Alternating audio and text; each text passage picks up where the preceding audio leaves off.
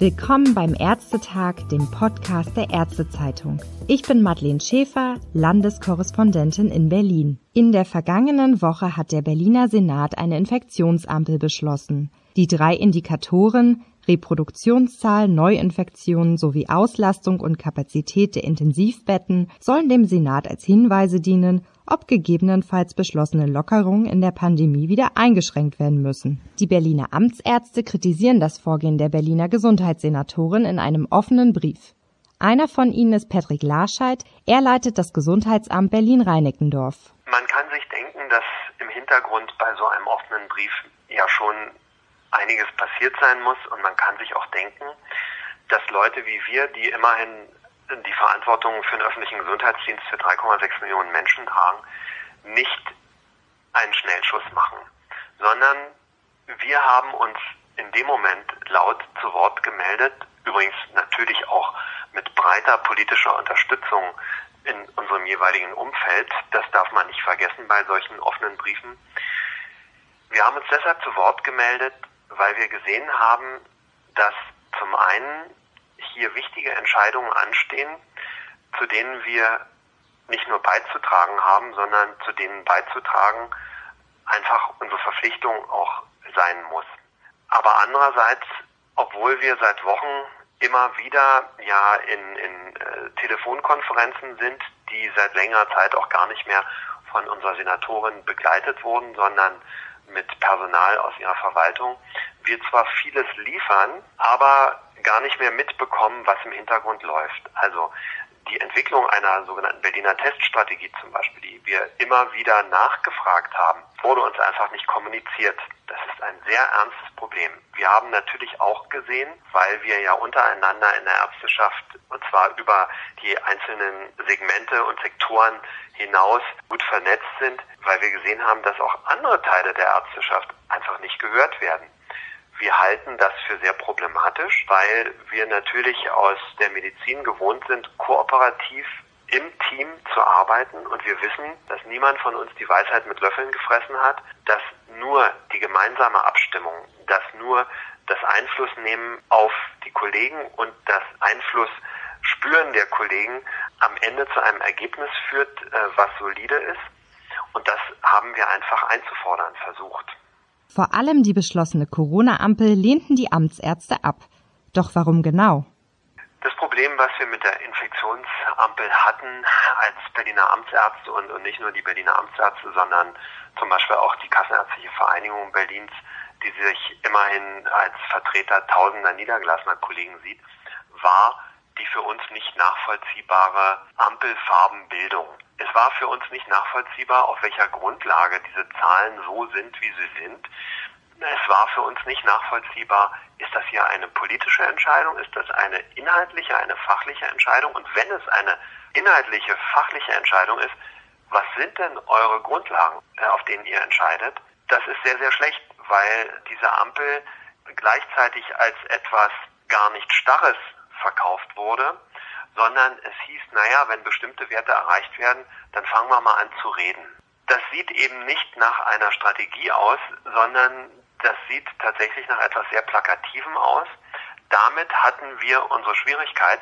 Wir konnten eine wissenschaftliche Grundlage für dieses Vorgehen nicht erkennen und wir konnten auch nicht die Kopplung von von Wissenschaft zu Politik erkennen. Äh, viele Maßzahlen waren ganz unklar. Also es, äh, zum Beispiel fließen da ja die Intensivbetten ein.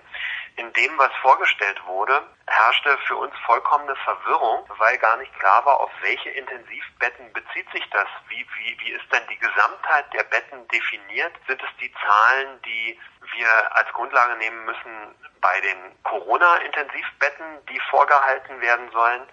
Sind es die Intensivbetten, die allgemein zur Verfügung stehen?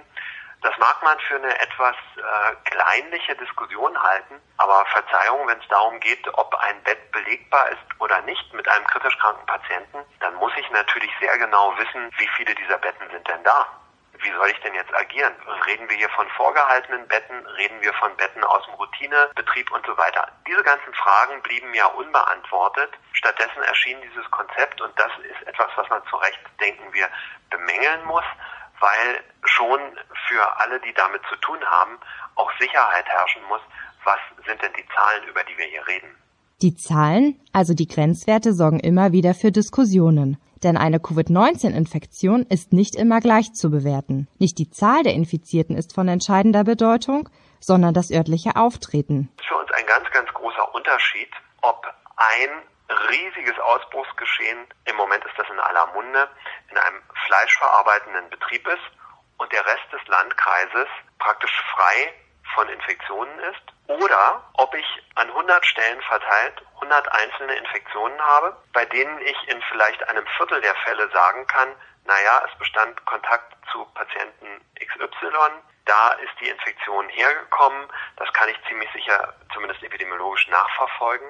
Das beunruhigt uns ja viel stärker als so Einzelereignisse. Was ich damit sage, ist, die Zahl an sich ist für uns überhaupt nicht wild. Also im Gegenteil, einen großen Ausbruch kann ich oft viel leichter einschätzen, auch hinsichtlich der Kontaktpersonen, Nachverfolgung und so weiter, als diese vielen Einzelausbrüche, insbesondere wenn bestimmte Gruppen von Patienten daran beteiligt sind, die ich gar nicht mehr richtig überblicken kann. Darum sind so willkürlich festgelegte Zahlen zwar, das ist mir völlig klar, immer ein politischer Wunsch. Ja, die, die Politik wird eben daran gemessen, na, ab welchem Wert reagieren sie denn und wann wird ihre Verwaltung denn eingreifen? Das hat mit der äh, medizinischen Wirklichkeit ja oft genug überhaupt nichts zu tun. Medizinisch kann auch ein singuläres Ereignis ein ziemliches Problem sein, während viele andere Ereignisse zusammen uns immer noch nicht beunruhigen. Das ist das Riesenproblem, was wir mit Zahlen haben. Wie soll es in Zukunft weitergehen?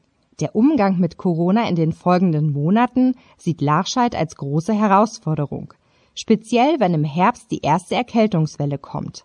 Wie werden wir dann in der Lage sein zu differenzieren, was ist was? Wie werden wir in der Lage sein zu differenzieren, wo muss ich vorsichtig sein, wo bin ich vielleicht bereit, Dinge zu akzeptieren, die früher auch immer da waren, die ich nie gut fand, aber, aber die irgendwie so für alle auch normal waren, wie zum Beispiel im Winter kann man sich an Schnupfen anstecken. Äh, das ist für mich eine ganz, ganz spannende Frage, auch hinsichtlich der Testung von Menschen.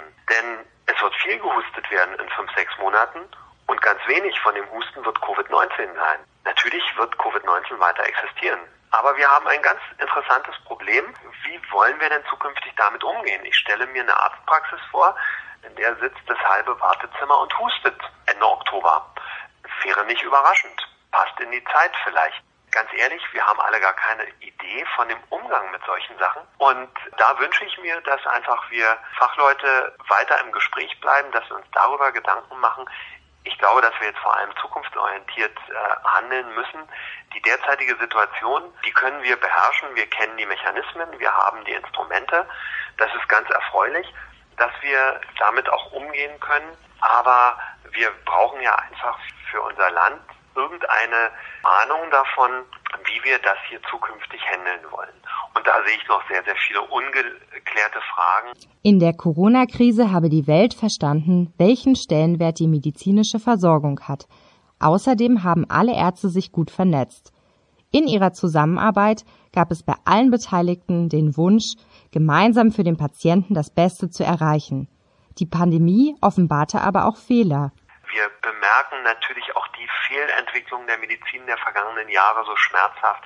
Wir sehen, dass diese Durchkommerzialisierung, diese Vorstellung, dass Medizin besser wird, wenn wir sie weitestgehend äh, von staatlichen Einflüssen freihalten, dass all das, ist jetzt keine neue Erkenntnis, aber dass all das in einer Phase wie jetzt doch eher in eine Sackgasse führt und dass wir gut beraten sind, wenn wir weiterhin Medizin als einen Teil der Daseinsfürsorge betrachten.